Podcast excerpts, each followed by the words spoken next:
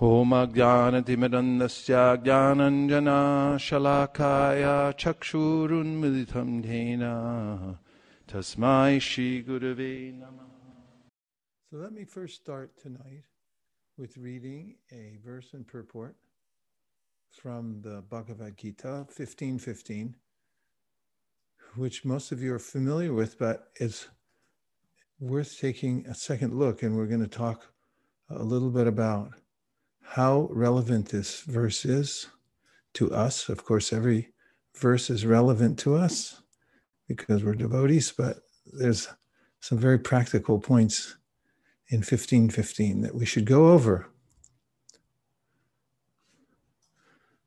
Sarvasya chaham hridasannivishto mataksmitir jnanam apohanam cha vedaishcha sarver ahameva vedyo veda Vedanta Kridveda Videva Chaham. I am seated in everyone's heart, and from me come remembrance, knowledge, and forgetfulness. By all the Vedas, I am to be known. Indeed, I am the compiler of Vedanta, and I am the knower of the Vedas. For all those who have ears, please listen. Prabhupada's purport.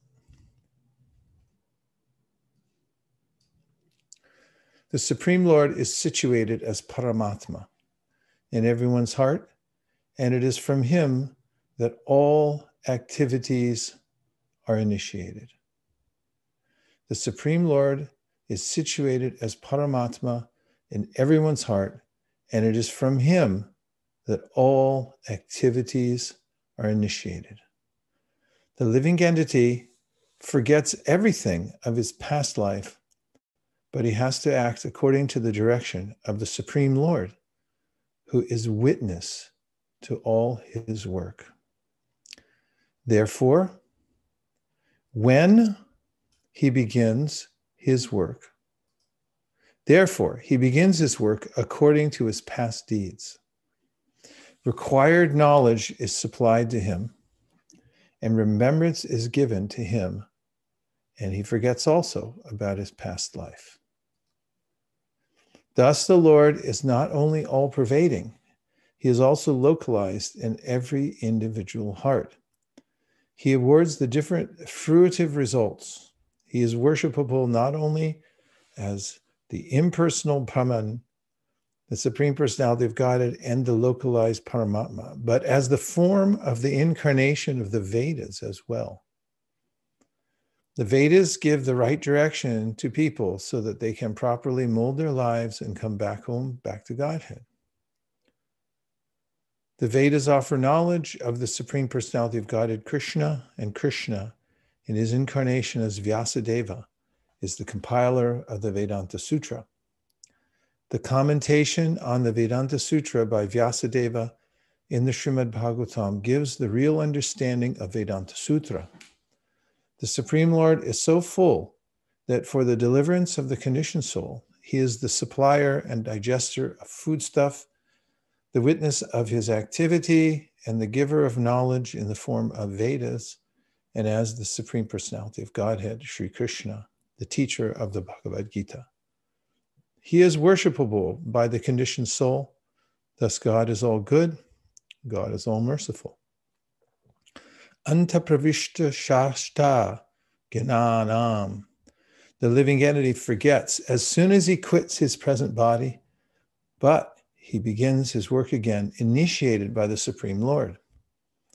Although he forgets, the Lord gives him the intelligence to renew his work where his ended, where he ended his last life.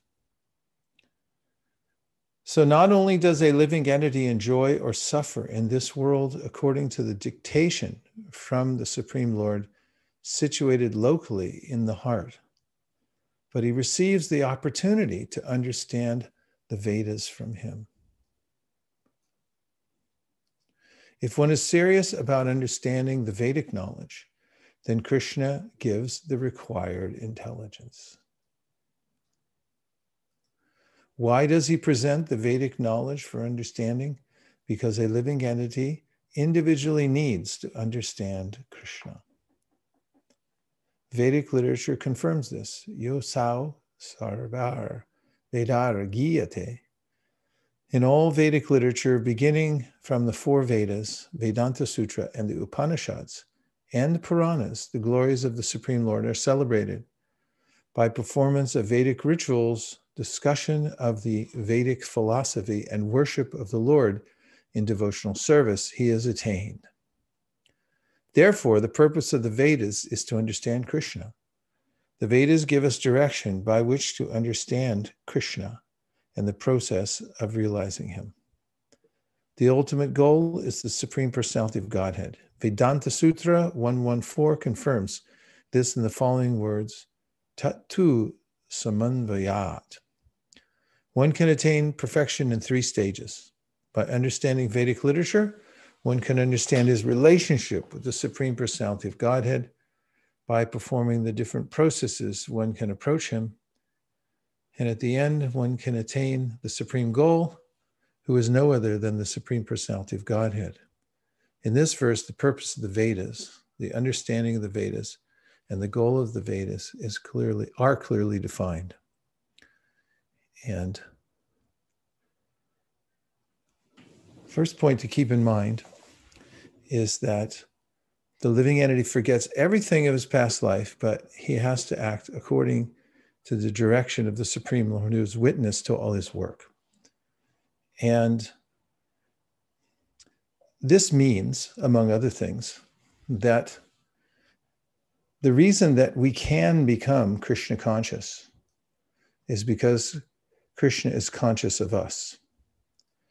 The infinitesimal cannot reach the understanding of the infinite without the infinite's wish that he do so, without extending himself one may say, how can the infinitesimal understand the infinite? And the only answer is when the infinite extends himself to the living entity. Atashi Krishna Namadi Nabhaved Grayamindriye Seva Mukhi Hijivado Swayameva Spratyada Nayamatma Pravachanena Labhyo Na Medaya Na Bahuna Shutena Mami Vaisha Vrinute Tena Labhyas Te Shaish Vash uh, tashaisha rinute tanum swam.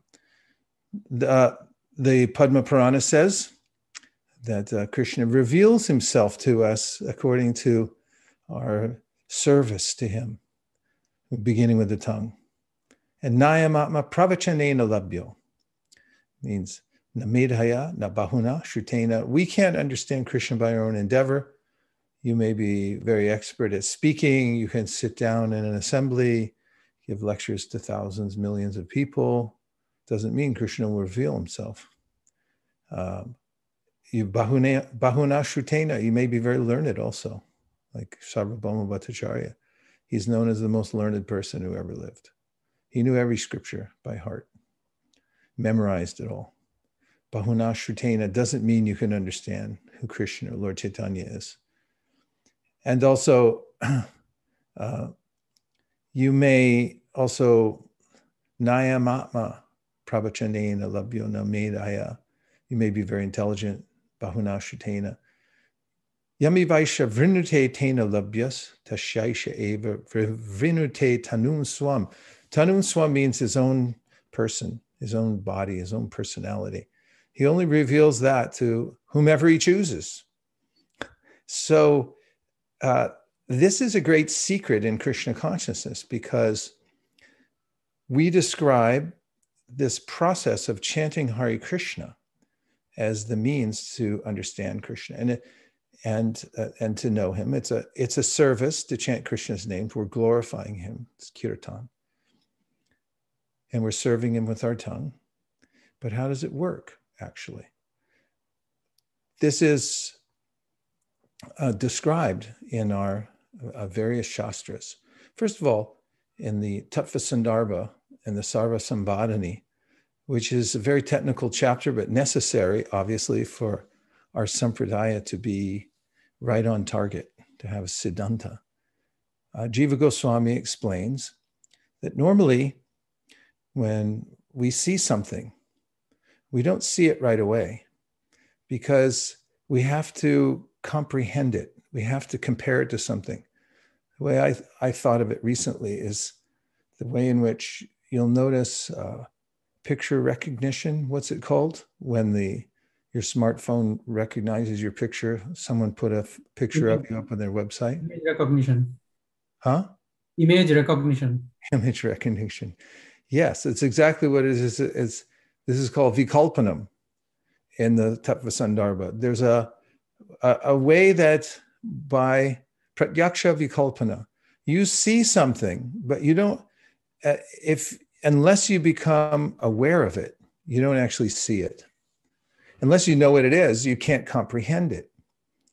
And therefore, there's a there's a, a two-stage process that takes place with the intelligence.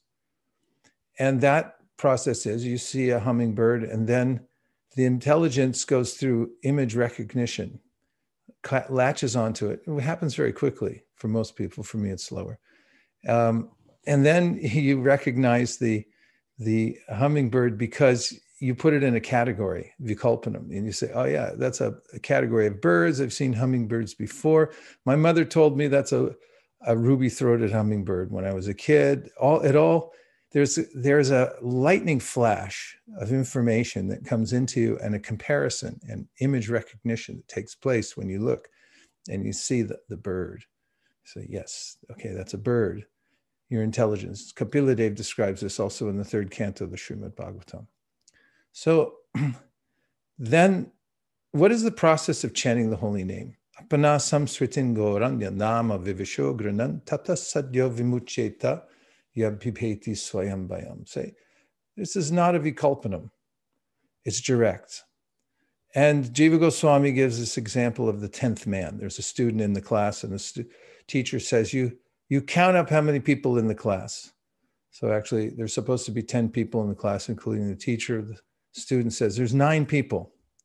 Teacher said, You forgot the 10th man, yourself. And then there's, upon hearing those words, there's an instant cognition directly that, oh, yeah, I'm the 10th man. And, and so he describes the way in which the holy name appears in our consciousness directly. And Krishna, as described in the eighth chapter of Srimad Bhagavatam Gajendra, he's not a thing. He's not a person. He's not a there he goes through a long list does uh, gajendra of all the things that we have in our experience in this world. He's none of those things. He's beyond our comprehension who he is but he reveals himself. But exactly how does that work? Because we also hear avaishnava mukungirnam putam harikatam vritam shravana naivakartavyam Sarpotishta Yatapaya. Sanatana Goswami mentions this verse and he says that oh, somebody is speaking the holy names, but their motive is wrong. In other words, they think they're God. This is the, the um, candidate who's uh, most apt to um, misinterpret the holy name and say it in such a way that it um, covers the the appearance of the holy name. When someone who is ill motivated, and that is their motivation is that I'm God, they're not thinking I'm going to serve God. Or they're not innocent, but they're very particularly motivated uh, and they're anti Krishna, but they're saying his name because they want to become him. Then he says, Sarvo Chisha Yatopaya that there's a way in which the, the vibration that comes from those people is covered. And it's he actually mentions it in the analogy. It's like a, a little dish of milk touched by the lips of a serpent. And then you're not going to drink that. It's all this the snake drank for that. No thanks. He left a little poison in there.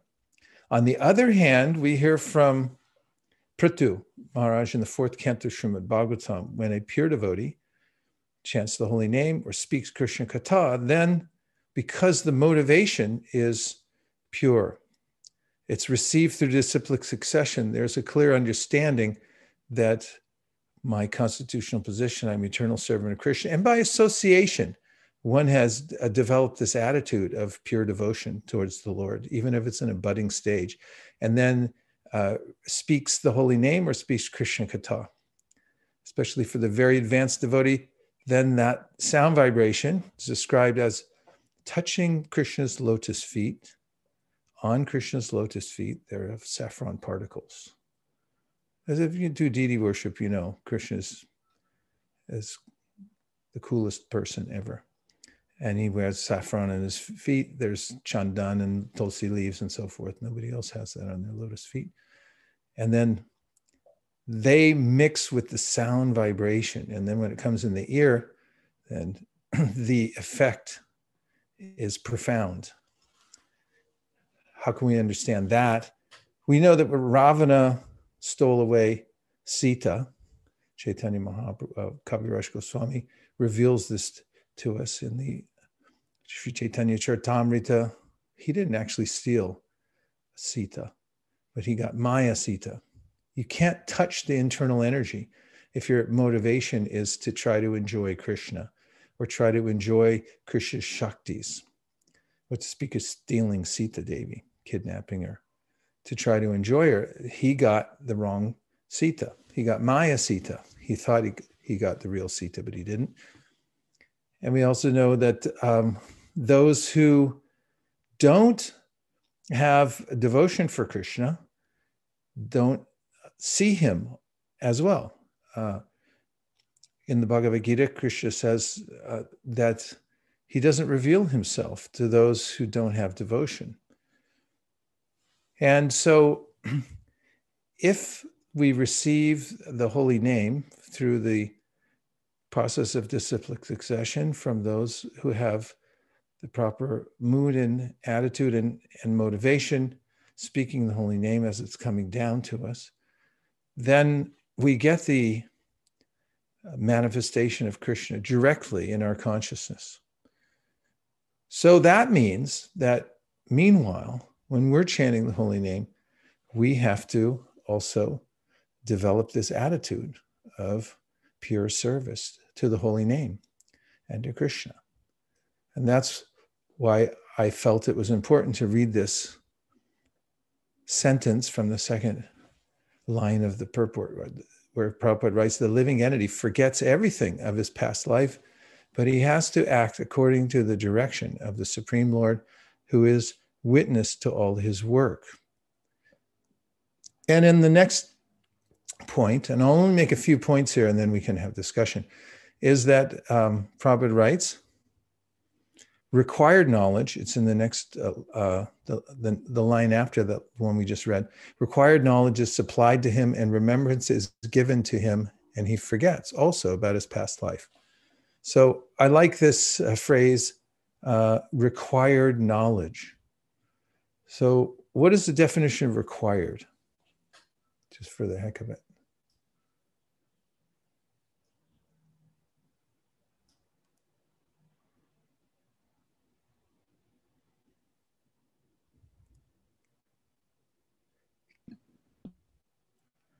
Can't un- unmute.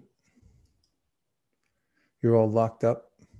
Adjective required, officially compulsory, or otherwise considered essential. Okay, essential knowledge that is considered essential. So, in different phases of life, I considered different kinds of knowledge essential. For instance, some people they get a life coach and they'll pay $85,000 to get a life coach because um, they feel it's essential. They need essential knowledge to make money. And so the life coach tells them how to get all set up so that they can make money and uh, have a nicer house, a nicer car, and feel good about themselves and so forth. And that's required for them. That's what their desire is. Somebody else may require that um, they become famous or somebody um, has more refined desires. They want they're thinking about how to do good for humanity, and then uh, that required knowledge. It means I consider it essential. That's my desire So Krishna fulfills my desire. He gives me the required knowledge according to what I desire. That's where it's coming from. So Krishna's noticing what I want. He's also very much aware of my mood. He's uh, completely aware. So that's a double edged sword. Someone might think, uh oh, he actually knows, knows what, what my inner workings are. On the other hand, someone may say, well, externally, I look like a mess. It, I look like I'm an intractable situation here in the material world. I'm never going to get out. But we know from Bali Maharaj's pastime, although he, you can't get much more entangled than Bali Maharaj. He just conquered the whole universe. He beat up the demigods. He was a king of the world, king of the universe. And he was surrounded by demons. But then Vaman showed up. And that spark of devotional service for him uh, awoke within his heart, in Bali's heart. And even though at the time he couldn't surrender, Krishna noticed, he knew exactly what Bali's intention was. He's, he's going to surrender. And he did it. And therefore, Krishna is known and mentioned in this section as Bhava Grahi Janardana. He knows our bhava. What's our mood? That's so, that's, that's, okay. I was going to say so important. Scratch that. Put a big line, uh, uh, a Sharpie through it. It's all important. Hyphenate the word it's all important to what my mood is towards Krishna because externally it may uh, appear that I'm a, a loser and I'm way behind. But if that mood of pure devotion, if I if I uh, turn my attention towards Krishna in my heart, so this internal cultivation. We have external cultivation in the world, we, we use our senses, sarvapari vanirmuktam taprapvena nirmalam, hrishikena hrishikesha sevanam bhaktiruchate. We use our external senses in all kinds of ways to serve Krishna. Sometimes we don't have so much facility. We may be locked in a position of life where we feel stifled uh, externally. I only can squeeze out, you know, an hour and a half a day for my bhajan. The rest of the day, they've got me locked in. Uh, there there ain't no cure for the summertime blues. And they what is it? It got me working late. You know that's a theme song in the material world. Came from some early artist here here in america. And yeah well, they got me working late. That's the theme song of the conditioned soul in the material world. So i'm working and how do i get out of that? Well you can start applying your senses to your bhajan but internally there are several ways that we cultivate uh, the Cheshta Roop. I mean, starting from the most basic idea that Prabhupada mentions in the Bhagavad Gita, he says that whatever work you're doing, you should consider this is my prescribed work given to me by the Supreme Personality of Godhead. I offer it to him. This is a very powerful meditation. And we can also cultivate the desire in our heart to serve Krishna. And Prabhupada mentions this. He said, if you can't do the service that your guru told you to do, he said, then you should have this mantra. Put it in a little pressure cooker. Anybody have a little pressure cooker? You all got one, right? You know how this works. You put it in there, you put the top on with your fingers crossed, it doesn't explode. And and you turn up the heat. And inside it cooks much faster because of the pressure. So when we're under pressure in life and then we cultivate in our heart, Prabhupada says, you use this mantra, how can I do? How can I do? How can I do? I want to serve my guru, but I can't do it right now, he said. This meeting is being recorded. Just now only, it's being recorded. Um, how can I do? How can I do? How can I do? And then also, Prabhupada mentions in the Nectar of Devotion about a Brahmana who was very poor.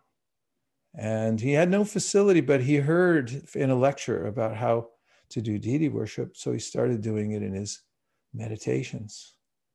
Every day he was meditating on worshiping the deity, and he would bring Ganga water in gold pots. And he would sit down and do very loving puja for his worshipable deity. And every day he was feeling fulfilled.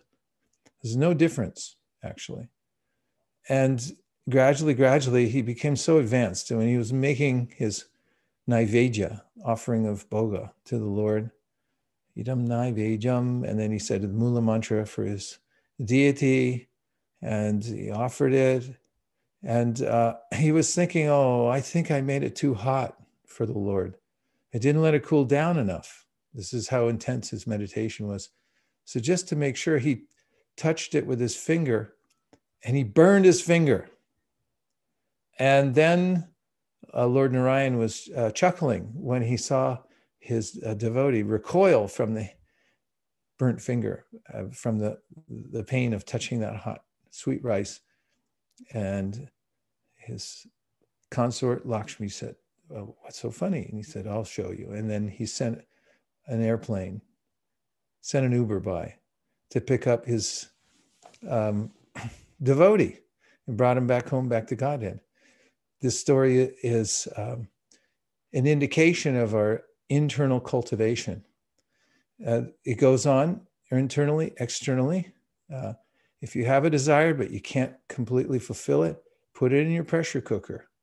Meditate on that desire, uh, worship it. You worship that order that you got from your guru that I want, I, how can I do? How can I do? You pray over and over again. So you see, because Krishna will give you required knowledge. Tesham satata yuktanam bhajatam priti purvakam tadami buddhi yogam tam yenamam upayantite.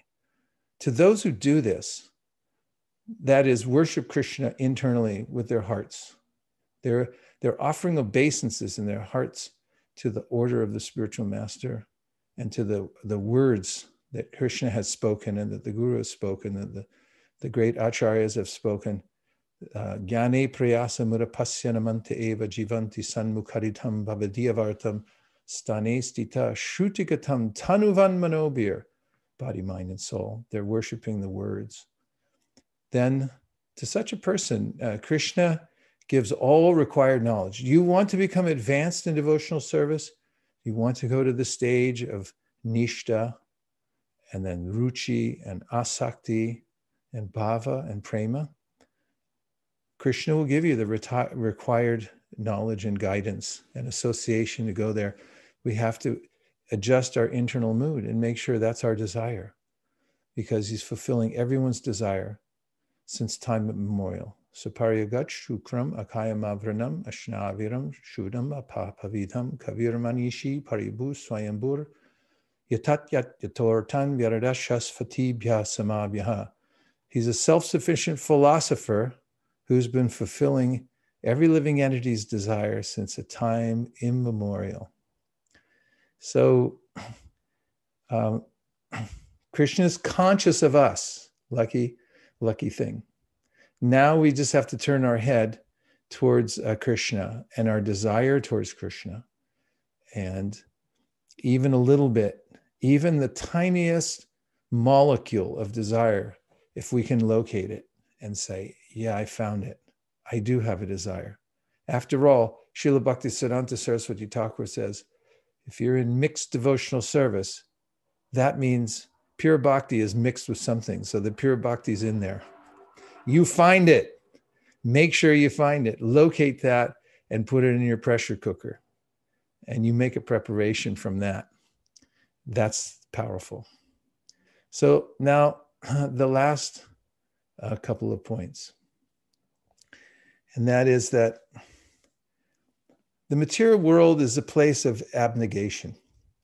I've abnegated my freedom. Can we have the definition, please? Abnegate. Make sure I'm using it correctly. You put it in the chat. Something ab and then nagere. To renounce. Yes, we've renounced our freedom. So why? Why do we not renounce our freedom? Well, first of all, w- what happens? I give up my freedom because freedom is um, actually it requires responsibility. We're not dead stones. Oftentimes people say well why is krishna so mean to me? Hey you're a living entity too. You're the same quality as god. You can't blame anybody but yourself. That's a good thing don't don't take it the wrong way. That's a good thing. Because we're the same quality. We have powers too. We're not dead stones. And our freedom is it requires responsibility. So when i give myself to the material nature to maya then krishna says prakrite kriyamanani gunai karmani sarvasha ahankara vimudhatma kartaham iti manyate it's like hey i can't handle this freedom i just surrender to the material nature and try to try to live in an alternative state of consciousness. I, I don't want to face it. I don't want to come to reality. That's why the Upanishads are all calling to, to us, tamasi ma jyotirgamai.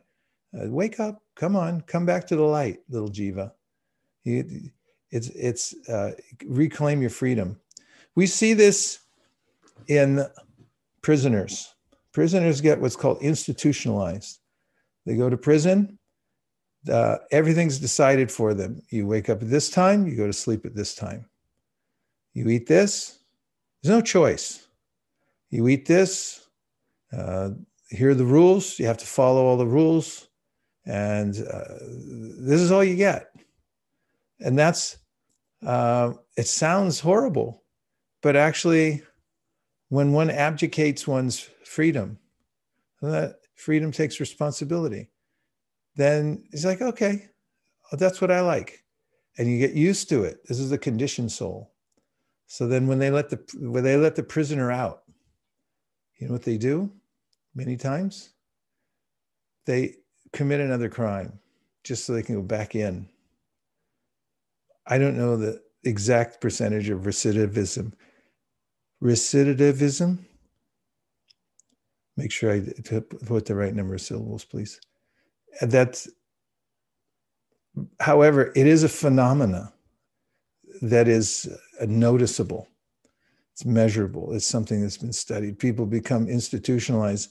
They want to go back in because that way they can just surrender themselves to the schedule so the material world conditioned soul abnegates freedom it's too much responsibility and then here just leave it to the material nature material nature dictates However, because we're spiritual beings, we develop a serious psychological problem. It's described in the Bhagavatam. Bhayam dvitya binibesha sorry. Bhayam dvitya binibesha tasyad isha apayetasya viparyayosmriti. So what is that problem? We've we we give up, we abnegate our freedom, our free life with Krishna we turn away from him, we ignore him. Like, uh, okay, there is no God. You know, this whole world just fell from the sky. Nobody, nobody created it. Nobody's taking care of me. It, it's all just happened by chance. This is ignorance, ignorance of the fact that we have a lover who's taking care of us, who loves us, who's us like, forget it, I don't want to know him. So we turn our face away, and then we get dvitiya, we get this separate existence and bhayam fear arises.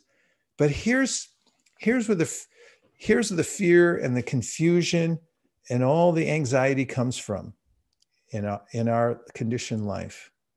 There's a phrase and a theory called cognitive dissonance cognitive dissonance somebody pull it off of wikipedia and throw it up there please Cogn- cognitive dissonance so a dissonance means Actually, it comes from the, a, a word that means sound, like sonar, dissonance.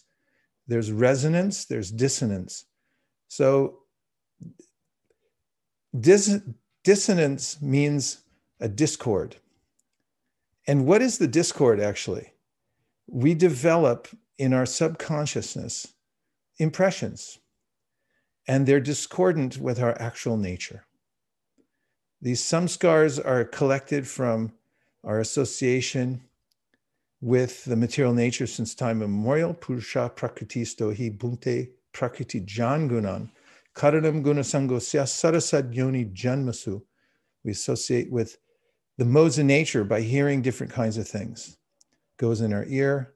And then there's a kind of cacophony of vibrations that are impressed within us.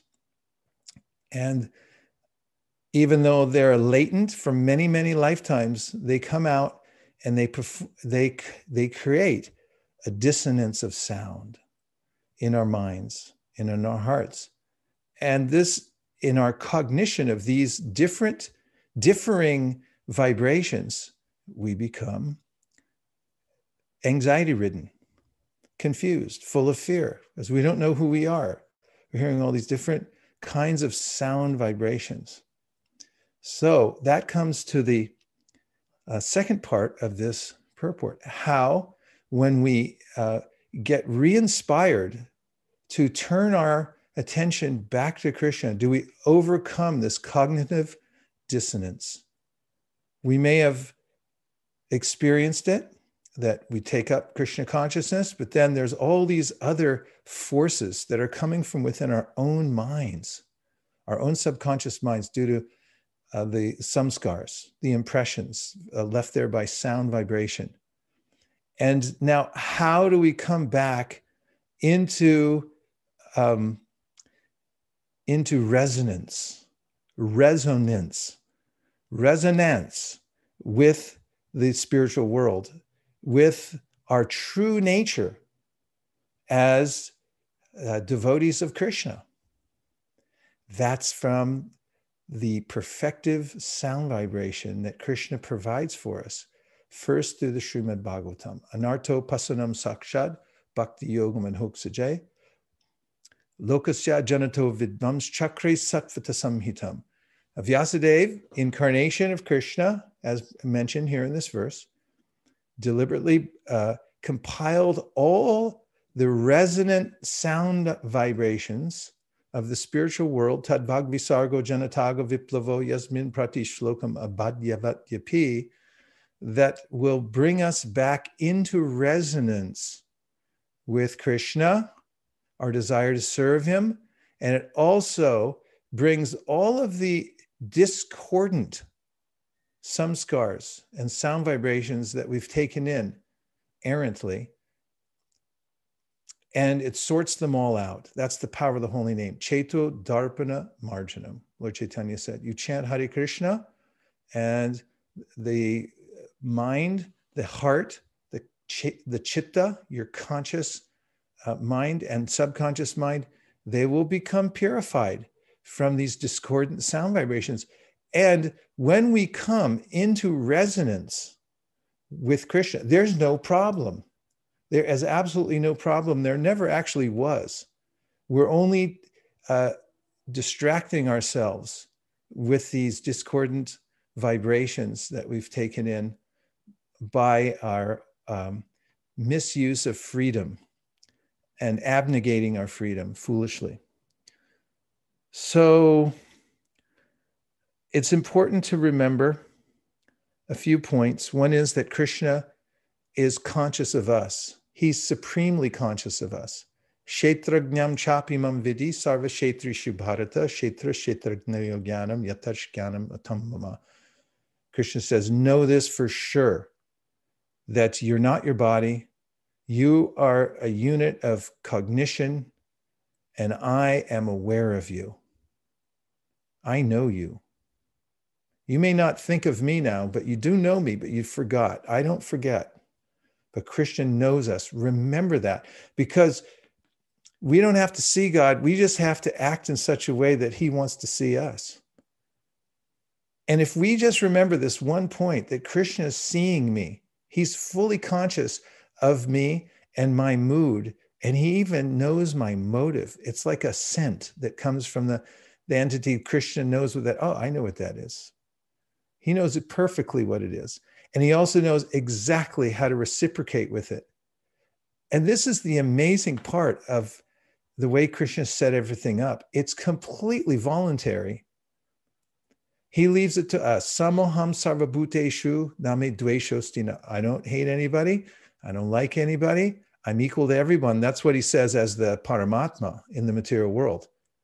But if you uh, can, through the association of pure devotees and hearing from the Shastra, if you can develop one molecule of desire to serve Krishna, you put it in your pressure cooker, and you you meditate, you make that your life and soul, your top priority on your page. And I hope you have one by now that has your priorities on it. Otherwise, if you don't have a dream, how are you going to have a dream come true? That's from the musical South Pacific. Then Krishna will make, he'll move heaven and earth for you, for us, any living being. He'll move heaven and earth. And that's all we have to have. And we fan that spark within our hearts until it becomes a blaze.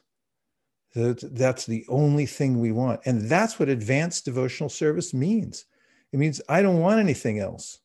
That's my only desire because the cognitive cognitive dissonance is removed by hearing Srimad Bhagavatam.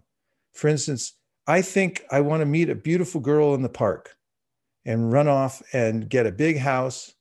Is this resonating with anybody? I want to meet a beautiful boy, beautiful girl. I want to meet the best singer, and we'll run off and buy and live happily ever after. This is the dream of the living entity. So Puranjana, we hear the story. He meets the girl of his dreams. She meets the man that can sweep her off her feet, and they have the conversation, and then they go off together.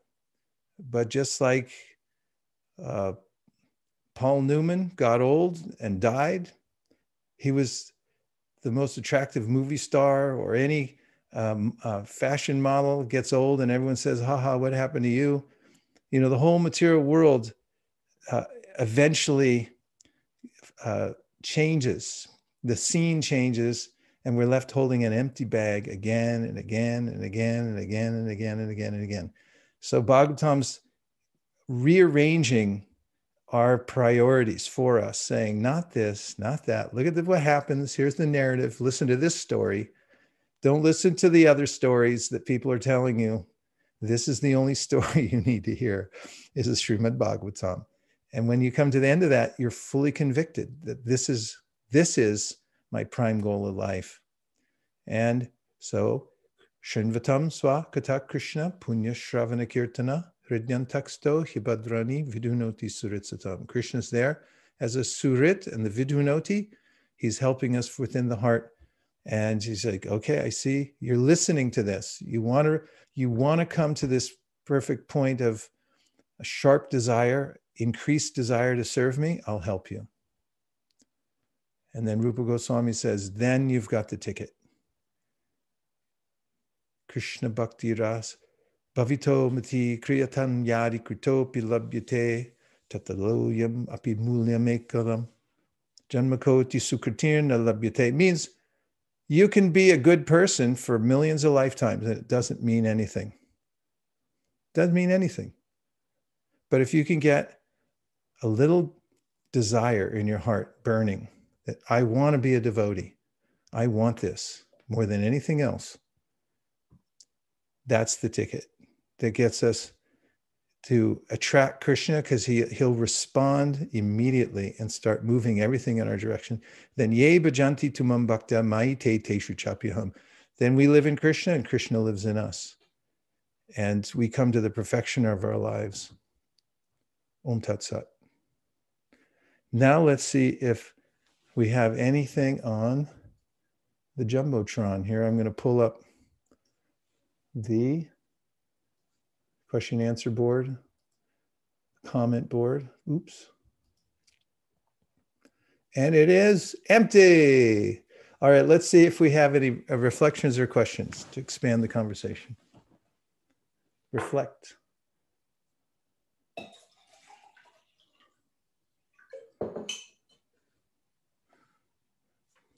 Manjula Kanta, you have an inquiring look on your face. Oh, and okay, we got a hand up from Sukeshri. Go ahead.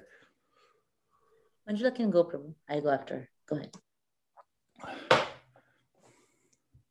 Anjali, you have a question? I, I was just thinking, Maharaj, that, you know, when we, just a second. I was just thinking, Maharaj, that you were explaining this concept, and in the process, I was wondering that, you know, um, along the way in this path, many times we stop and look back and, and try to reassess that we should have made these changes or choices. But uh, uh, the more I, I look back, the more I realize it wasn't worth the effort. There's so much more to look forward to in Krishna consciousness. And COVID some, has taught us that uh, this whole process teaches us. Today, when we went to the temple for darshan, I was thinking that the, all these opportunities that we were given, we took them so much for granted. This opportunity for service, this opportunity for association. And having been given all that and then denied it, there's a, so much of a, a, deeper respect for what we've received. Just as you were saying that, you know, if we don't hold on to it now, when will we make that commitment? So it was really nice to hear what you were saying. And that was my thought. That was my reflection that when we do get back to service, how much more commitment we should give to it and how much less resistance we should put in to all the good stuff that Srimad Bhagavatam is telling us.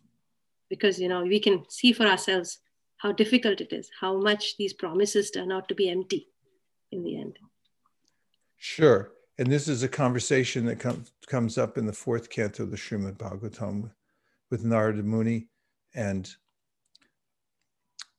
the Prajapati uh, Daksha. Uh, there's this perennial conversation about renunciation, pravritti marg and nivritti marg. And in it, it's worth noting that Daksha feels that his sons, first the 10,000 and then the 1,000, should go through the, the path of fruitive activity and go through all the complications of the material world because then they'll become tired of it. And Narada Muni tells his sons, he didn't go directly to Daksha, he just went straight to them where they were doing their austerity. He said, Hey, you're already getting purified out here. You might as well just go for bhakti and give all this nonsense up and and they were very intelligent. They understood, and they they went into the direct path. And Prabhupada gives this conundrum that often uh, comes up, and that is that Daksha will say that uh, unless unless you enjoy the material world, you're not going to be able to have your fill and get uh, exhausted by it. Therefore, you should try for it. But then Prabhupada says, yeah, but you know, practically every woman during the pain of childbirth says, I'll never do this again. And then, you know, hey, how many kids you got? 11. so uh, this is, this is a, um, a, a, a feature of the material world that we forget and hope springs eternal you know if we're trying to enjoy the material but when we really become materially exhausted this is what um, uh, queen kunti says you know, this is for the materially exhausted when you've really had it. And there's, it's a memory in your heart that you say, no mas, that's it. I'm, I'm not doing this again. I'm, I'm putting it all into Krishna. This is the beginning of lalyam, the beginning of this greed that I, I have to have this. It's the most important. And we get serious.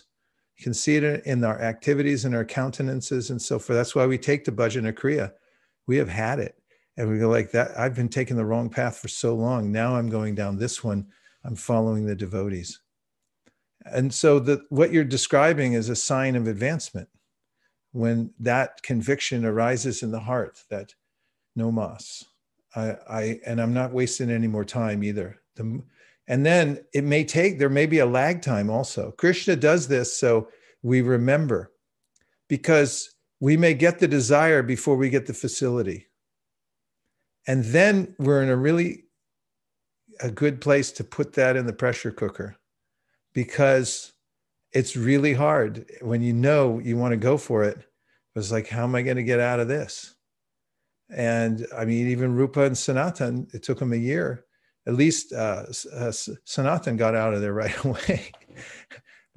I mean, uh, Rupa and, and Sanatan, it was more than a year before he could escape the jail and the whole thing. Look at Raghunath Das. Getting out of the material world is not so easy. And so if it was easy, we just keep one foot in each world and say, ah, it's no big deal. I'll just have the best of both worlds. And we never give it up. But it's so sticky and and troublesome, the material world. It's like hey, I barely touched it and I got smashed. Krishna's mercy. He's reminding us of like, hey, didn't you want to be serious, little Jiva? Wasn't that you last week who said no moss? It's like, get your little fingers out of the jar and just, you know, be serious. Okay, so we've got uh Gandharvika Radha had her hand up, I think. Did she just? Oh, there you are. And then we have Sundarananda. And okay, please go ahead. Dandavat Pranam Prabhu, I was just showing the sad face because um, uh, with the example that you said, how no matter how much we undergo pain in this world, we just forget and do the same thing again. And um, that's so sad. And uh, the point that you mentioned, how the vibrations of Krishna removes the samskaras in our hearts, um, that gave me some confidence that uh, okay, even though it seems like I can never overcome that, but that a name and the sound vibrations that coming from Krishna is is helping us. But one question that I had is, Prabhu, how is it? Um, how do we maintain that focus all the time? Because material nature sometimes is coming, your reactions are coming very forceful upon you. So we need some strength to stick to what we want and that too with grace. So how do we do that? The the best is through association. When we keep association with strong devotees then we feel strong also. And purusha prakritisto hi bhunte prakriti jangunan karanam guna sangosya sarasadyoni janvasu by the same token all our implications in the material world have come from our associations with uh, the different modes of nature that come through people we hang out with. So choose your association very carefully and do your reps. When we're in Vaidhi Bhakti, you have to do your reps. Every day, you got to do your reps. Later, it will turn into longing. Later, it turns into lalyam. This is the second stage of devotional service. When we develop this intense longing, it will come it's very natural. It's already there, but it has to be reawakened in the beginning. Do your repetitions. Don't get sloppy. And and you'll get strength from that. You get strength from from keeping your numerical uh, quota at the, at the top level. And you notice it in devotees who keep themselves at that level. If you're hearing and chanting, doing get your bhajan on and do it every day and don't let anything get in your way. Be like an athlete you watch athletes they're getting ready for for the, the what is there? The uh, world cup? I don't know what there is now. Uh the the us open. Olympics? Olympics yeah. Olympics us open. All that they don't mess around. They're out there uh, doing their craft uh, their sport every day working out. We have to be like that. Become a spiritual athlete in the beginning and and get serious. And if you don't know what it looks like just check out some Olympic athletes on YouTube and see what they do. They don't get good like that for nothing, or, or great musicians. They're doing they're doing their practice five six hours a day, and because they're into it. And then, like one teacher once told me, he said, amateurs practice until what is how's it go? Okay, amateurs practice till they get it right. Professionals practice till they never get it wrong. So be on the second uh, on the on the latter side. Uh, practice so you never get it wrong, and that's that's our prerogative as humans. We're really good at practice because we can get in that groove and just go for it. So get convinced that this is the right practice for you, and then make it happen. Okay. Thank you so much. Thank you. Good to see you.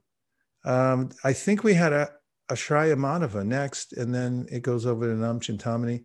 Somebody help me out with this because it, it's like moving squares. Somebody signs up. They sh- I'm going to talk to the Zoom people later. I think they uh, they need a new feature. Either that yes, yes requires an IQ, which would count me out. Okay, go ahead. Yep, they need a new feature. I agree with you. as like a small number next to each of the hands. Yes. uh, okay, Maharaj. Uh, Thank you. Very, uh, very important topic you're talking about. So, a couple of things. There are some reflections on the board. So, that is one thing I wanted to point out. The second was um, we do our chanting, all the 16 rounds, and then we do our deity worship. We, we and after that, we get throughout the day we get complacent. We think okay we have done our things. And then if we start doing you know our material nonsense you know then we just are under that false um, sense of protection that we are protected because we have done all these things but we are not really protected if we willingly go and do our material nonsense so we I mean, what I'm getting from you, Maharaj, is that we have to be careful that, you know, if our mind is attracted towards that material nonsense because of that complacency, then we keep doing those things like the chanting, we keep continue chanting. So we, we don't give opportunity uh, to our mind. I'm, I don't know if I'm getting that right. I mean, we keep doing it so that, you know, we don't do that nonsense. Do the best you can with what you have right now, but lean into the parts that you can really do. Because there's a ton of nonsense already in there. No wonder it comes out. That's the samskars. You know, someone just sang me the Brylcreem ad from 1965 the other day. They know all the words and they're like in their late 70s. Uh, you know, Brylcreem is kind of hair cream. Yeah. There's an advertisement. And, uh, you know, those things are in there for millions of lifetimes so you also can't get disappointed and you also can't act, accord, act above your adhikari. You know, then suddenly it's like I'm a pure devotee. I'm going to, you know, go around the house and chastise everybody because you looked at me weird.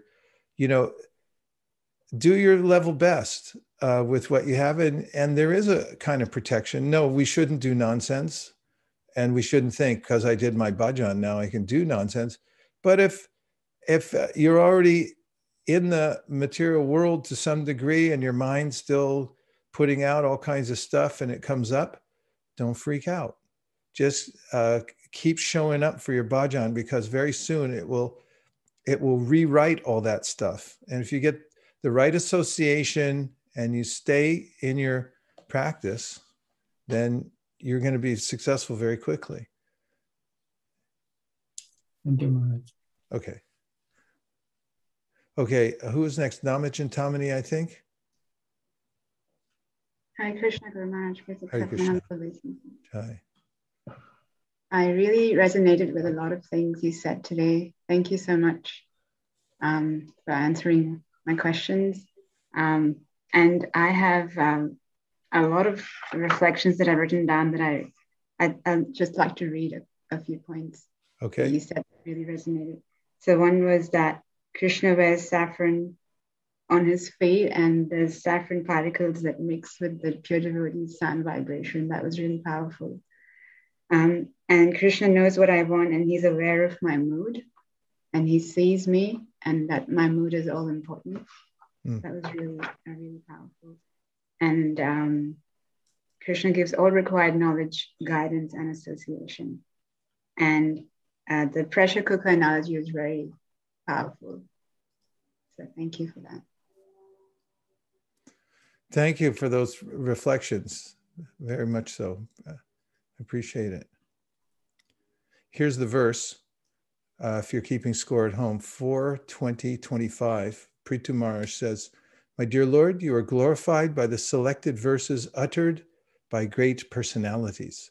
Such glorification of your lotus feet is just like saffron particles when the transcendental vibration from the mouths of great devotees carries the aroma of the saffron dust of your lotus feet, the forgetful living entity gradually remembers his eternal relationship with you. Devotees thus gradually come to the right conclusion about the value of life. My dear Lord, I therefore do not need any other benediction but the opportunity to hear from the mouth of your pure devotee.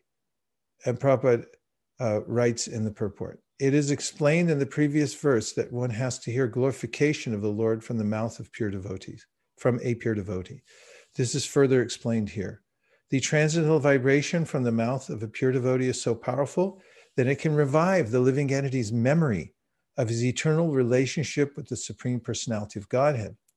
In our material existence, under the influence of illusory Maya, we have almost forgotten our eternal relationship with the Lord, exactly like a man sleeping very deeply who forgets his duties.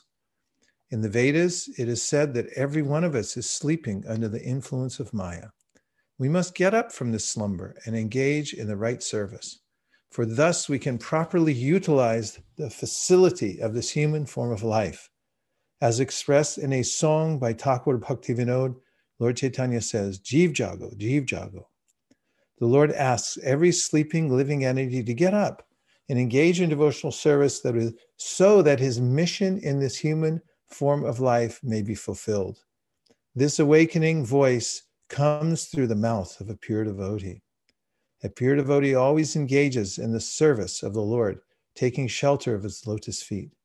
And therefore, he has a direct connection with the saffron mercy particles that are strewn over the lotus feet of the Lord. Although when a pure devotee speaks, the articulation of his voice may resemble the sound of this material sky, the voice is spiritually very powerful because it touches the particles of saffron dust on the lotus feet of the Lord. As soon as a sleeping living entity hears the powerful voice emanating from the mouth of a pure devotee, he immediately remembers his eternal relationship with the Lord. Although up to that moment he had forgotten everything.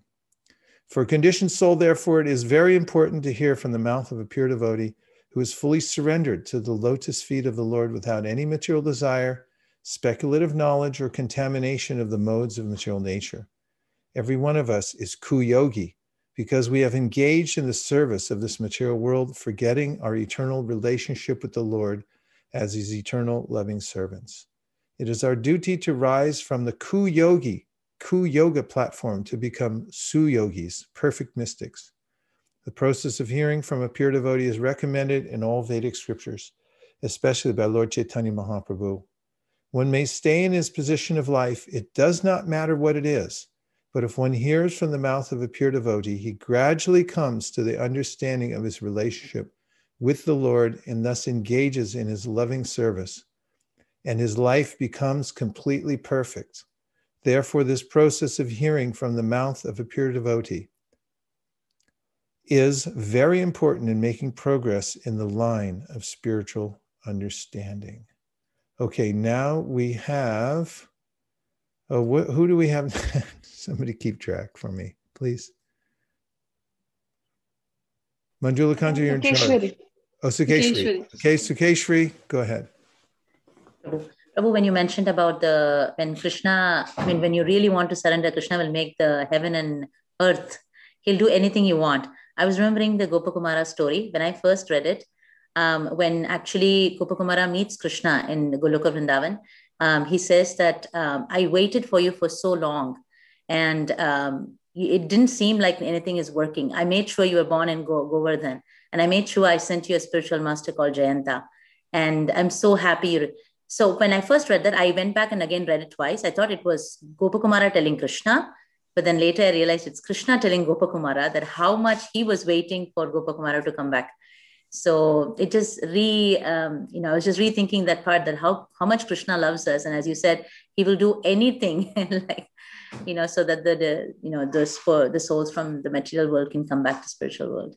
Thank you you know this is this is cognitive dissonance dissonance in that i i think i've been abandoned and krishna's punishing me or something and generally, when devotees hear the, these couple of sections from the Brihat Bhagavatamrita, where Krishna is personally embracing Gopakumar, welcoming back to the spiritual world, saying, I waited for you.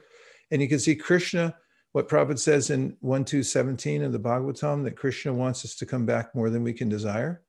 Devotees generally start weeping, genuinely. And it, it's, it's just, it, they can't help themselves. I've seen it so many times when we read that Brihat Bhagavatamrita, and we come to that section, and I just look up around the room. I, I mean, I'm holding back tears. I look up and I think I'm a sahaja, you know, here I go. And then I look up and I say, like, everybody's crying. and it's spontaneous because this is the one psychological problem we have.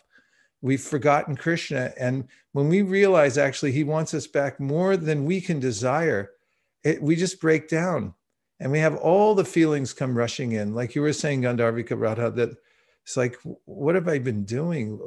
Why have I been keeping Krishna waiting? And oh, actually, you said it, Manjula Kanta, it's like wasting time here in the material world. Yes. Thank you very much. Okay, call in the next person, please. I'm out of the calling on process. Oh, uh, we had. I've Harry. retired. We had Harry and then Sadhu Vrindavan. Okay. Uh, Hare Krishna. Hare uh, Krishna. Vaisheshika Prabhu, is it possible you can read from Srimad Bhagavatam uh, 8317, the last paragraph of the purport? I think it's very appropriate uh, for what you just said. Yes, Prabhu, I'll do it. Just now I'm doing. 8317? Uh, yes, the last last paragraph of the purport. Okay.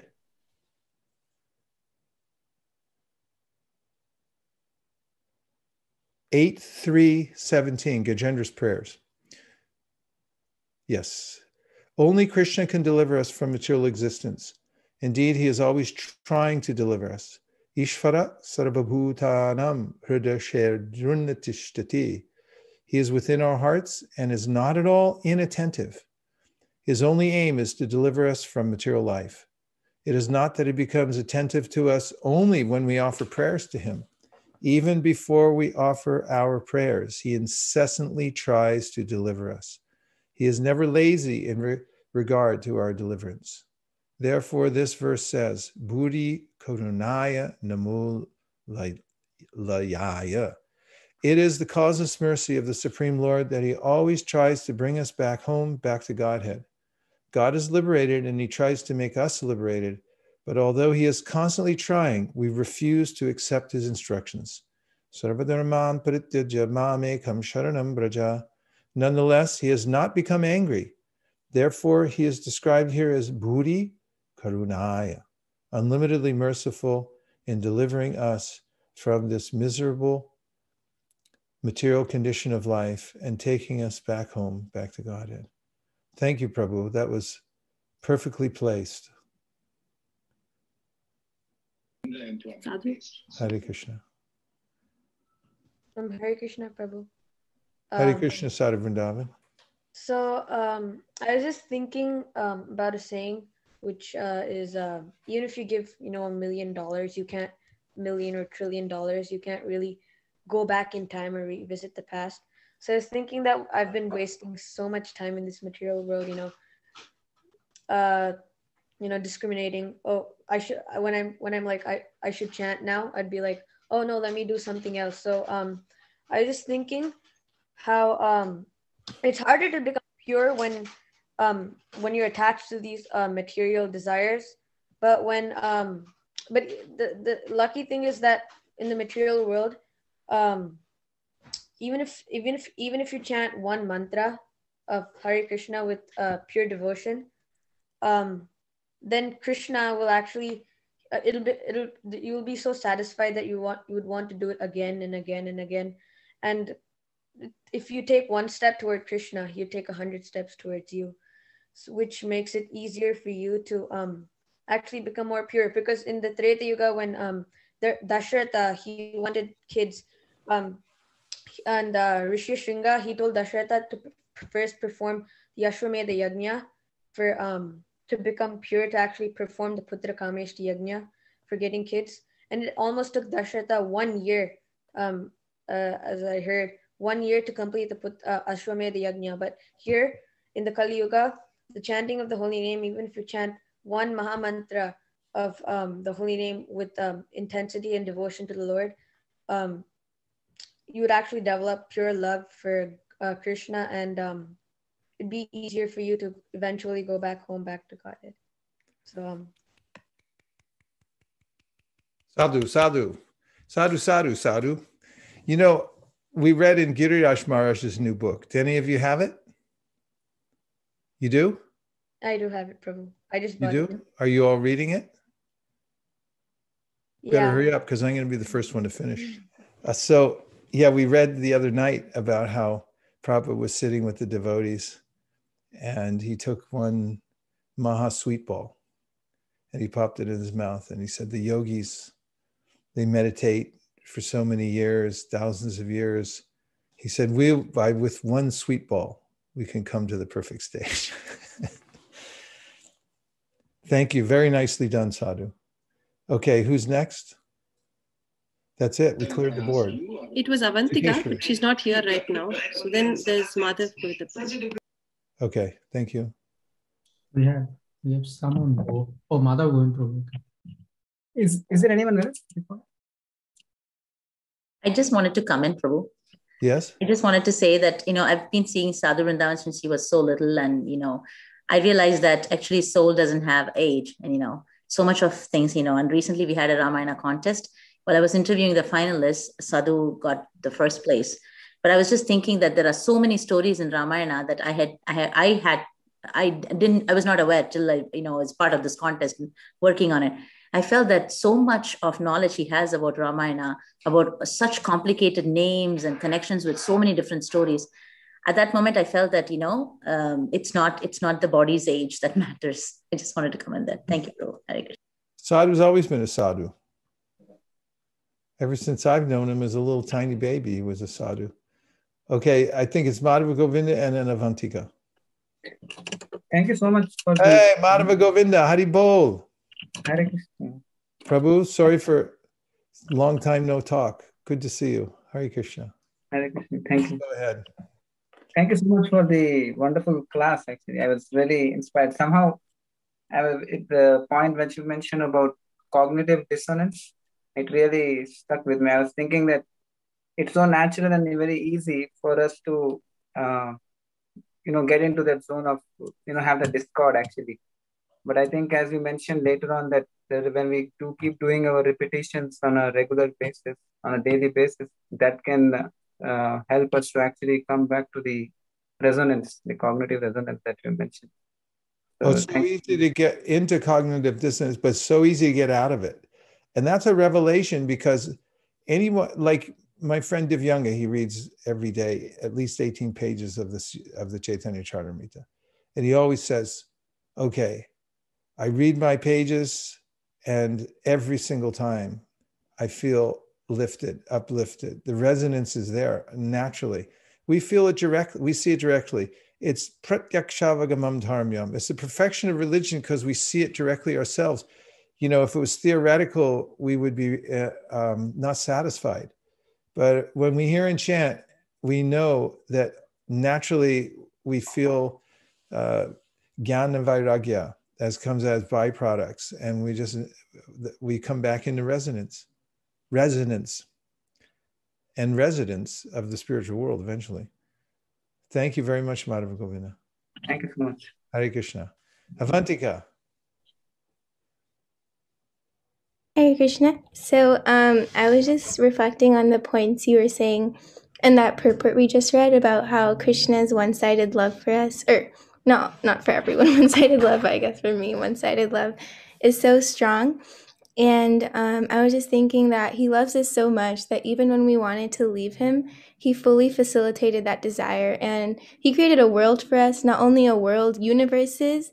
And, and even in those universes, we always will get what we want. Um, like in the Bhagavad Gita, it says, Yam Vapi Smaran Bhavam. At the end of our lives, whatever our heart's desire is, we will always go there. So he's still fulfilling our desires, even if it's like not with him.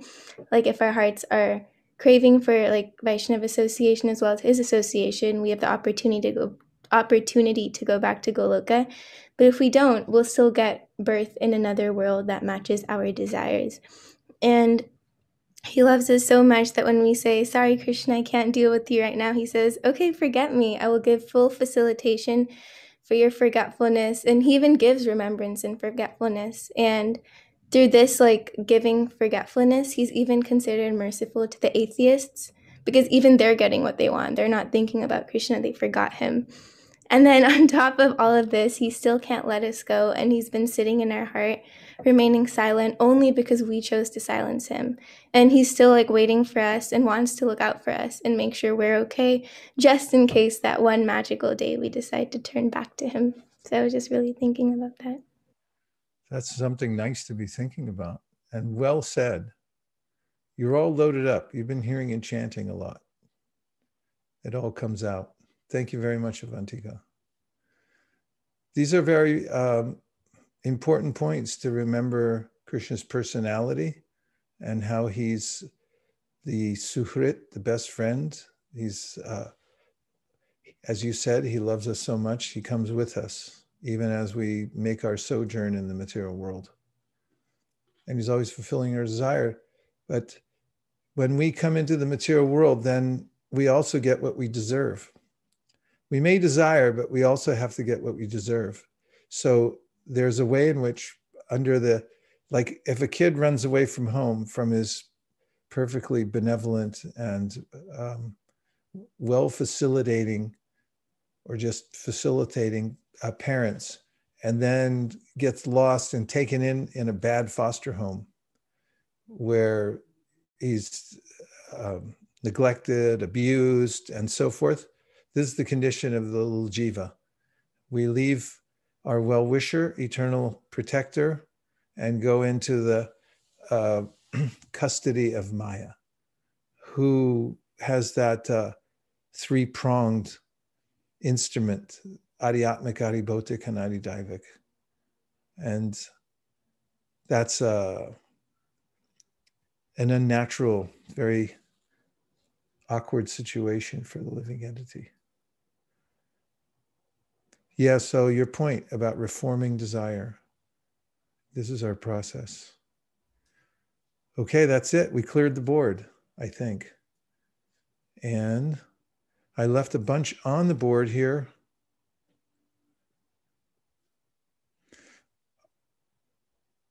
You want me to just do a, couple more quickly, succinctly? Or should we just stop right now?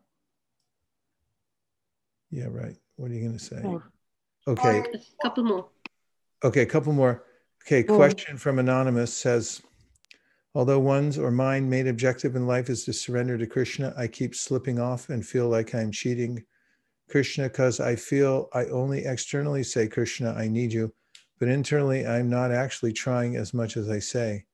How do I actually stop cheating Krishna and myself as well? Well, that that question itself reveals an internal process that everyone goes through in anartha nivritti, where we try to catch up to what desire we actually noticed. And we may have some inspiration to become Krishna conscious, and then we start on the path. And then there's a way in which other forces in our world catch up to us. This happens quite frequently. And then we we have to then boil it down and re-examine what's most important to me. Because remember in the end what's most important is my strong desire. And uh, oftentimes these uh, situations where we're tested i said i'd keep it short. Let's see if i can actually do it. When we're getting tested krishna's seeing uh, what what do you actually want? And also um, there is a stage in which, although we do have a, a desire to serve Krishna, we're over, overwhelmed by the samskars of our previous life. We're carried by momentum from previous experiences. Uh, Jatashradha makatasu nirvina sarvakarmasu veda dukkha makankamam prityagi pyanishvara. Krishna describes how the, the person is fully convinced about devotional service and is going for it, but at the same time can't stop the momentum uh, yet of his or her previous uh, material desires and feels quite regularly overwhelmed by those. So then he says, don't become discouraged. Just know that if you continue, then you'll overcome. Because what's more powerful, your karma and the momentum of your previous desires, or the holy name? A or B? B. The second question Uh, why is it so hard to get rid of our previous impressions and samskars which seems so deep rooted after even after practicing devotional service? It takes time. You got to be patient. It takes time. You got to be patient. That was a quick answer. I'm impressed with myself. I really appreciated the way you phrased ignorance. Ignore ends.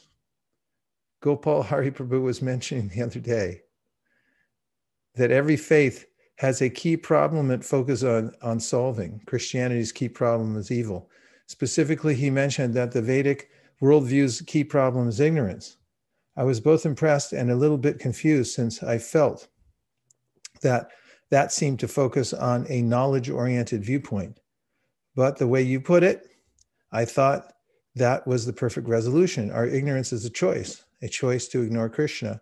So solving ignorance means gaining not just blunt knowledge, but realization or vijnana, which uh, really brings us close to Krishna so we can stop being ignorant.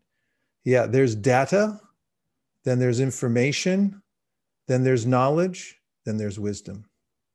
It goes through a processing uh, system, and uh, you only come to wisdom when you apply everything and Krishna uh, descends, uh, gives us the inspiration from within.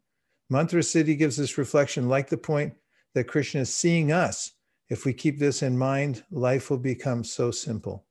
Nice point, Mantra Siddhi. Good to hear from you. A couple more anonymous. A question How to deal with materially motivated devotees while we can't stay away from them and still want spiritual progress or both of both ourselves and them.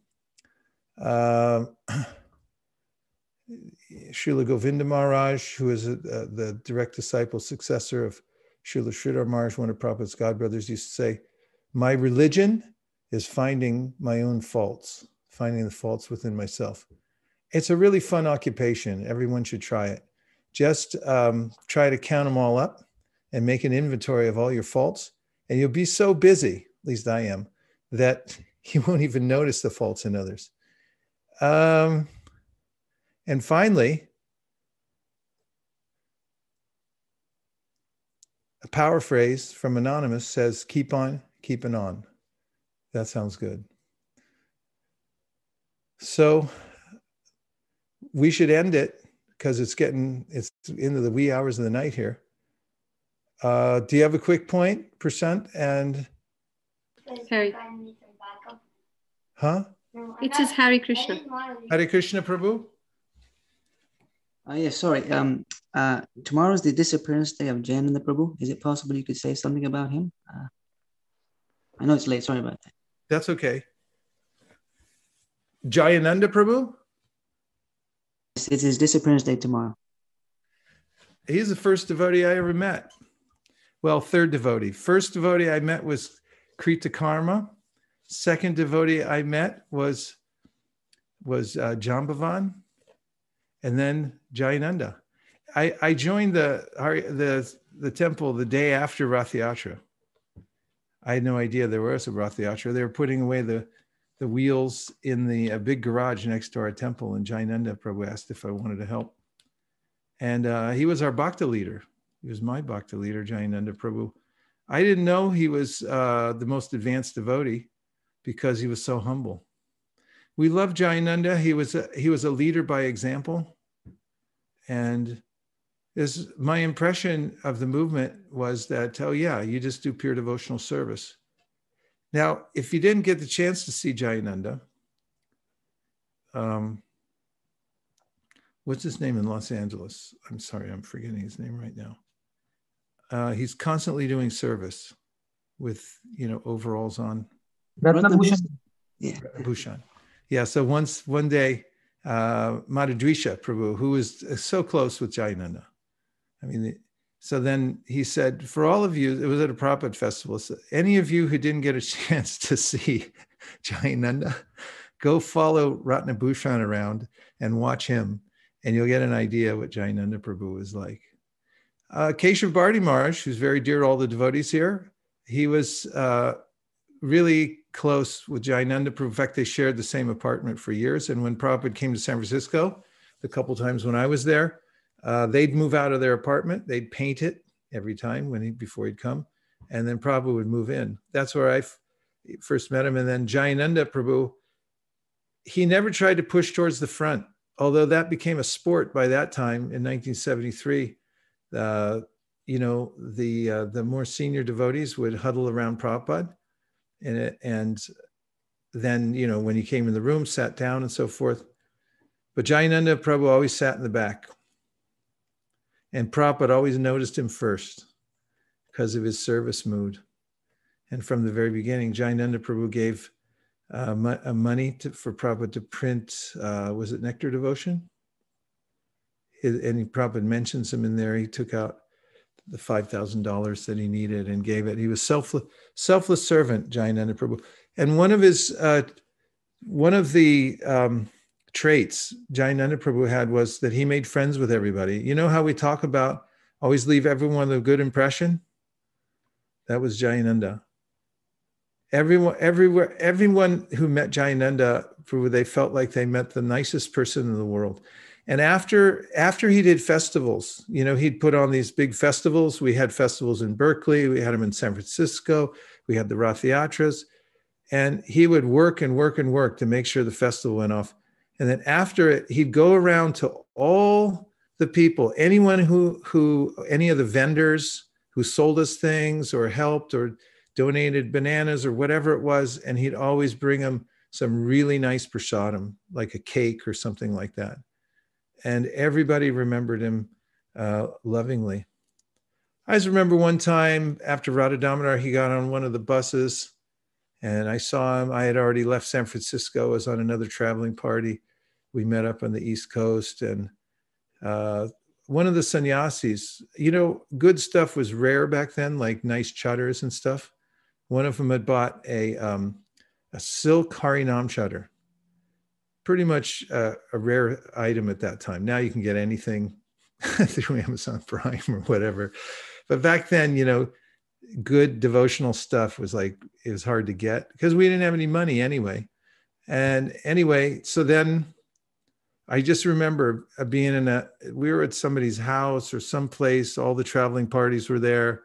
And we were with Jayananda. I was enjoying being in his company. And Tamal Krishna Maharaj came over and gave him this silk Harinam chadar because everyone loved Jayananda.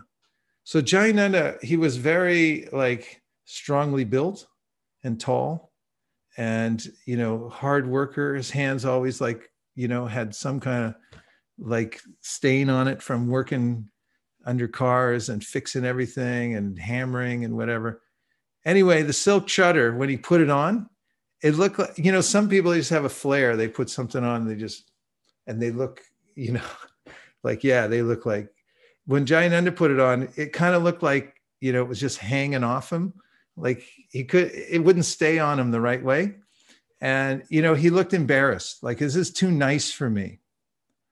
that was it. that was i could tell that was giant eh, you know the way he accepted it because they gave it to him but he's like it's too nice for me it's like this isn't I, I, can't wear something like this i'm i'm so you know insignificant that was his mood always and then i remember i went outside and i came back and somebody else had the chadar he gave it away he gave it away so fast and just looked satisfied then like not having it so Jayananda Prabhu, you know, he left the world uh, with Prabhupada as a tape recorder in Los Angeles before Prabhupada left, actually. And Prabhupada, and it, Rameshwar was there. He gave him the tape recorder with Prabhupada chanting. And he said it was the last few hours were very, very hard. You know, he was in a lot of pain, but he, he, he was so strong spiritually and physically that, you know, he screwed up all his energy and pulled it together at the last minute. It was just, had the tape recorder going right on his ear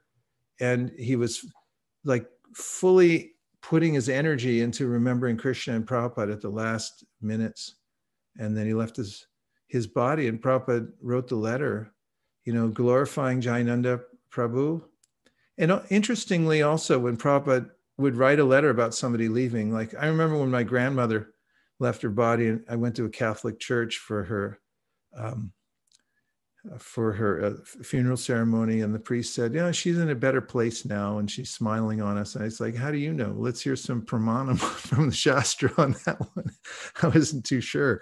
Uh, no offense, Grandma, but you know. Um, but Prabhupada said, if you were thinking of Krishna, you know, then you'll go back to Godhead. If you somehow you weren't thinking of Krishna, you go to heavenly planets, come back, and you'll take birth in the family of great devotee, and you'll continue your devotional service. He was very unsentimental when he would present it, uh, you know, somebody leaving, but he loved Jayananda. We saw, we all saw it, and Jayananda was a selfless servant, and I feel very lucky to have had his association uh, in those early days. I thought that's just how you're supposed to be. Um, he took such good care of us. We used to go on Harinam every day. That was our new Bhakti program. We had this big red van, and uh, it was a big red step van. There were no seats in it. It was just a big square van, red van, and somebody would drive, and we'd all pile in the back and we go different places in San Francisco, Market and Powell. We went over to Berkeley. We'd be on the campus in Berkeley, and uh, Jayananda would take us out. He loved Harinam. He loved Harinam. He'd play all day long. I mean, we went out for hours and hours and hours every day.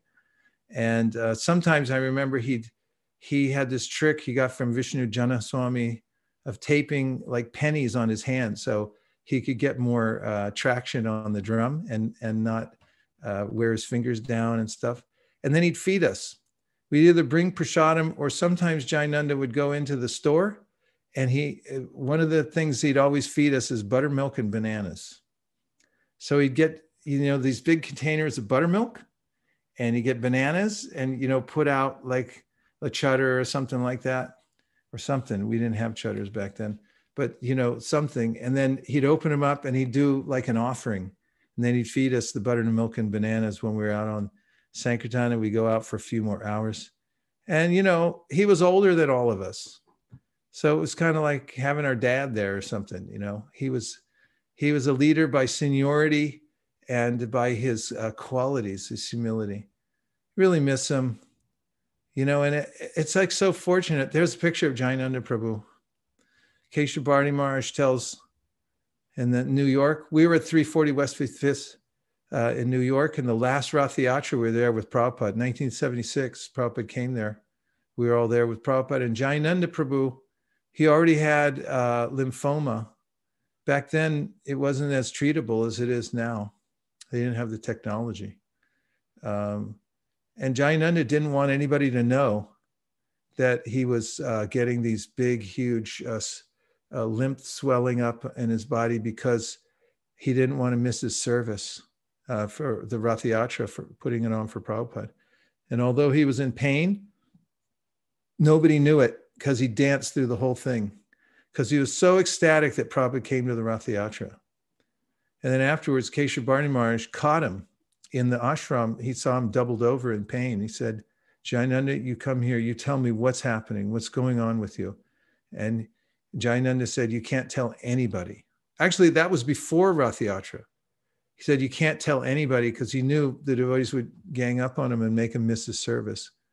And he, and he showed him under his arm, he had these huge swollen glands from the cancer. And then uh, Jayananda Prabhu, he went to a few places to try to get rid of it. Uh, there were some alternative cures, but the only reason he went there is because the devotees insisted you know you have to try this and that and um, till the last minute he was his uh, humble affable self and you know he's the only uh, devotee we have in our movement that's um, that that um, we Prabhupada put on the calendar to celebrate the disappearance of. So he's a really special soul, one of those uh, great devotees who appeared to help Prabhupada. And there's lots of other stories. There's whole books written about Jayananda Prabhu, but now that I'm talking about him, I'm starting to miss him really a lot and just remembering his association. So thanks for reminding us, Prabhu, of Jayananda. We have an extra expert Vaishnava on here who's uh, helping us to enjoy no, the mellows. Wrong information, wrong information. Relish the mellows. Hare Krishna.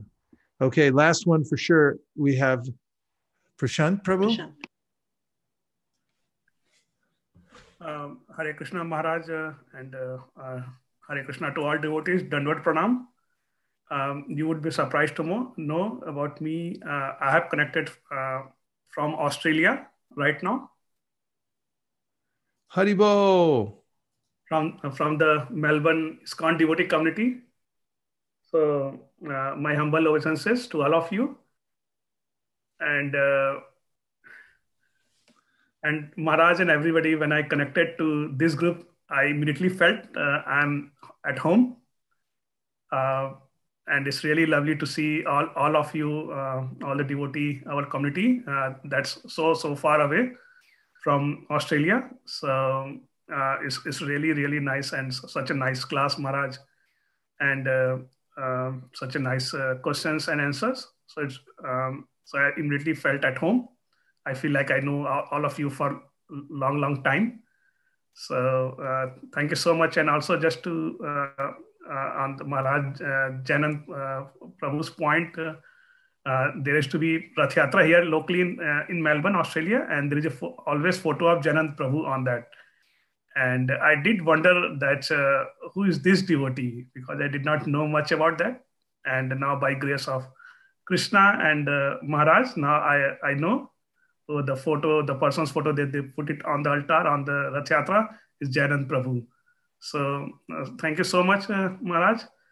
And uh, without further ado, Maharaj, uh, my brother's family lives in San Francisco, in uh, Cupertino, and uh, I have a, a sister-in-law, and I've got niece and nephew there. So currently, they are going through very tough time. So um, as you can see, the COVID situation um, is just playing you know a lot of difficulties to everyone. So they're also going through very tough time. So I've been uh, you know kind of helping them and uh, trying to give them some spiritual connection as well. So with that regard, like I, I ordered quite a uh, quite a lot of Prabhupada's book over the Krishna Store website and got it delivered to them. They are appreciating it, and uh, I feel that they need some personal connection, personal association so other day I was talking to my sister-in-law. She had been to your temple, uh, uh, you know, uh, some time ago. I think pre-COVID era, and she got uh, the blessing of to do some service there as well. And uh, now I'm looking for some, you know, personal touch for them uh, from our wonderful local community. Like if somebody can reach out to them and with some prasadam and if the COVID situation or local laws allows, if they can uh, do some kirtan at her home and uh, help us, you know, to give that personal touch and help them to connect with the our very wonderful local community uh, there. So okay, Prashant Prabhu, we'll get your. Uh, somebody please grab his email, and then we can figure out how to take care of his dear relatives here, that are here with prasadam mm-hmm. and inviting them to everything that's happening. We're deeply touched by your words and by your presence here today. We can see that as it's summer coming in here, it's winter coming on there. So you're on the opposite side of the earth where the water churns backwards in the sink and going down the tub because it's the opposite world down there. Yeah, it's very cold here, Maharaj. I don't know what's the weather there. So is it too cold there as well? No, no, we're California. Every Ah, day is perfect. Every day is perfect here. Jai. Just kidding. Thank you very much, Prashant Prabhu. Hare Krishna. Yeah. Hare Krishna. Premanande Hari Bol. Well, now that I've uh, run us into the wee hours of the night, um, with uh, sadness in my heart, I bid adieu to all the devotees because I'm going to really miss you. I'm so happy to see you all. I'd like to call you all out by name, but I, I'm rejoicing in my heart just the time we had together. And we'll see you for Nrsimha Chaturdashi on Tuesday. We're going to uh, chant mantras. We're going to bathe the Lord. We're going to really lean into our celebration of um, Srila Narhari Day, Pruin. And then we have uh, Shweka's initiation ceremony on Wednesday. That's a big deal here for all of us. And so we have a lot coming up, right? Gaur Premanande Haribo. Sorry, Maharaj, before I let you go, what's the situation there? Is it like uh, devotees are able to visit the temple and visit uh, to each other's Oh. home? We're just opening up a little bit at a time, little darshan uh, by appointment, stuff like that. Slowly, slowly. Shanai, Shanai, Uparamed. Sure. Yes. Thank you. Thank you. Yes, yes. Did, did you give your email to somebody? Yeah, so I gave it quickly. Somebody reached out. Yeah, to Shraddha, uh, Devi Dasi Mataji. All right, then you're you're good as gold then. Yeah. Everything will happen from that point. Hare Krishna. Thank you. Hare Krishna. Hare Krishna, Hare Krishna, Krishna Krishna, Hare Hare, Hare Rama, Hare. Rama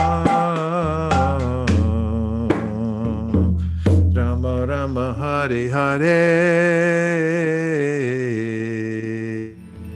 Gaur Premanande, Nitai Gaura Hari Bo, Hari Bo, Hari Bo,